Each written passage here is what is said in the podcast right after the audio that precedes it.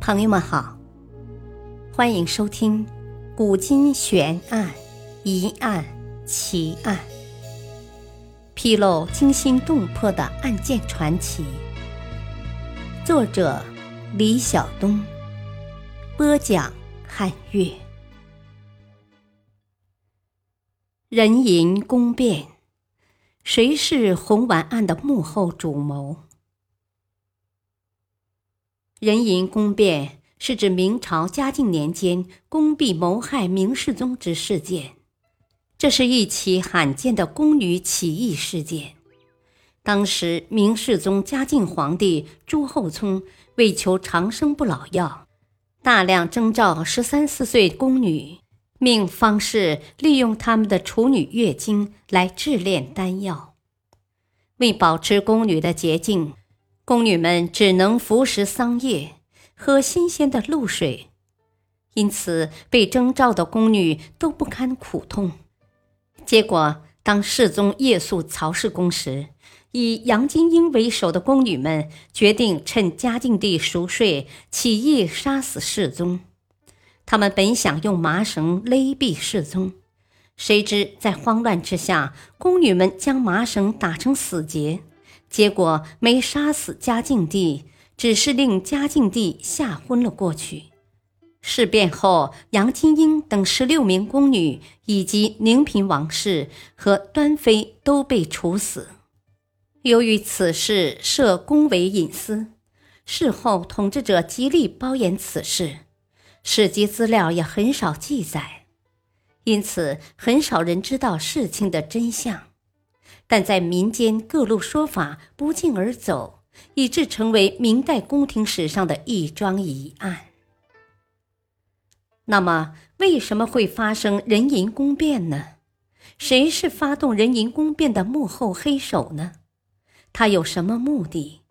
史学家们经过研究后发现，对于宫女弑君发生的原因，存在四种不同的解释。第一种观点认为，人淫宫变是由于嘉靖帝为炼制长生不老的丹药，酷虐宫女，导致宫女愤而起义。这可从当时司礼监审问宫女的口供记录中发现端倪。记录中有“咱们下手了吧，强如死在他手里”之类的话。专家们分析后，据此推断。这时的宫女们一定处于危险的境地，才置之死地而求后生。反正生活在宫中，死是迟早的事。与其被嘉靖帝蹂躏致死，还不如自己先下手为强，拼死一搏，杀死嘉靖皇帝，或许还能侥幸地得到生存的机会。而各种资料表明，事件发生前。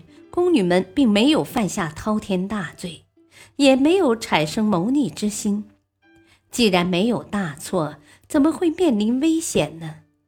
专家们探议后发现，这件事极有可能是和世宗炼制长生不老丹药有着不可分割的关系。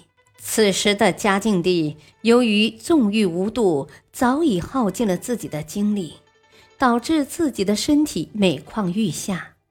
但是越是如此，他又越是迷恋道教仙术，一求长生不老，二求房中秘事长盛不衰。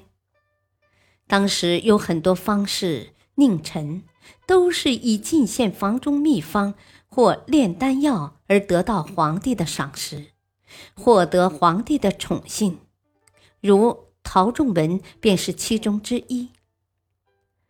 当时，由于进献的秘方和炼丹药的来源极广，其提炼的方法可谓五花八门。其中以红铅为最流行的炼丹制药之法。什么是红铅呢？那便是将处女月经和药粉经过拌合陪炼而成，形如尘沙。据说这些药物能够起到强身健体和增强性欲的作用。在发生人淫宫变的两年前，宫内这种炼丹之风达到了极点。嘉靖帝不惜从全国搜集大量处女，作为取经的原材料。为了采得足够的炼丹原料，炼成丹药，皇帝不惜强迫宫女们服食催经下血的药物。这些药物轻则极大损害宫女身心，重则因失血过多而晕死，甚至因血崩丧命。此外，为了防止丹药的提炼秘密被泄露，皇帝不惜通过杀死取过血的宫女灭口。专家推测，当时部分宫女亲眼目睹饱经残害的姐妹死前的惨状。自知这种灾难早晚会降临到自己头上，因而才决定拼死一搏，宁愿同归于尽，也不愿苟延残喘。第二种观点认为，宫变的主谋是宁嫔王氏。为什么王氏要指使宫女们杀死嘉靖帝呢？据说是这样的：嘉靖帝自幼身体很虚弱。加上纵欲过度，精子存活率低，一直没能让宫嫔怀上孩子。嘉靖十年，世宗在宫中清安殿建坛求嗣，以求得到一个儿子。说也蹊跷，当年后宫妃嫔陆陆续续的生下了几个孩子，宁嫔王氏也在这一年为嘉靖帝生了一个儿子。按册封妃嫔的惯例，宁嫔应该由嫔晋为妃，可是世宗却没有晋封她，因此宁嫔王氏心存不满，便指使杨金英等宫女，在嘉靖帝夜宿于宠妃曹氏宫中时，将皇帝勒死，以作为报复，同时也可把责任推到曹氏身上。但是这种说法并不符合常理，因为一个育有皇子的妃嫔根本没必要为了争宠而冒杀头的危险。而且，就算皇帝死了，他还有其他孩子，不见得宁嫔就能稳坐太后之位。而十几位宫女为给主人争宠而不顾生死谋害皇帝，而且如此一致的态度。世间少见，可能性极小。第三种观点认为，是世宗喜怒无常，任意残害宫女，而导致了这次宫变。据史料记载，嘉靖帝性格残暴，喜怒无常，在他的统治下笼罩着白色恐怖。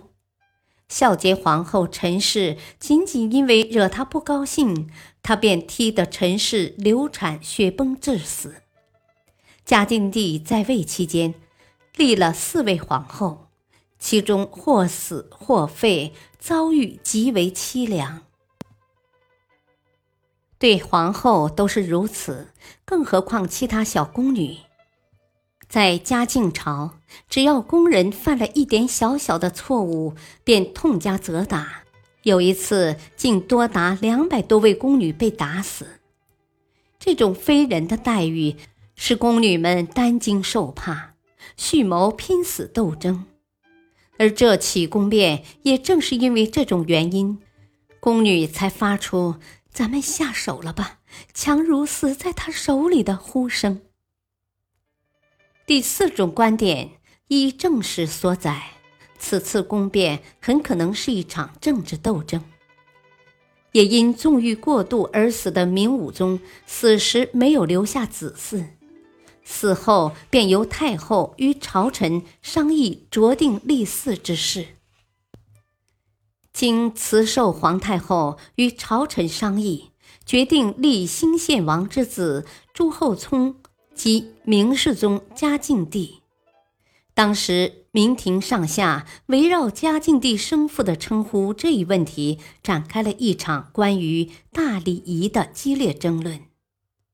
因为无论是按辈分还是按继承皇位的要求，嘉靖帝都应该按照皇家的传统，称武宗为父，称自己的生父为叔父。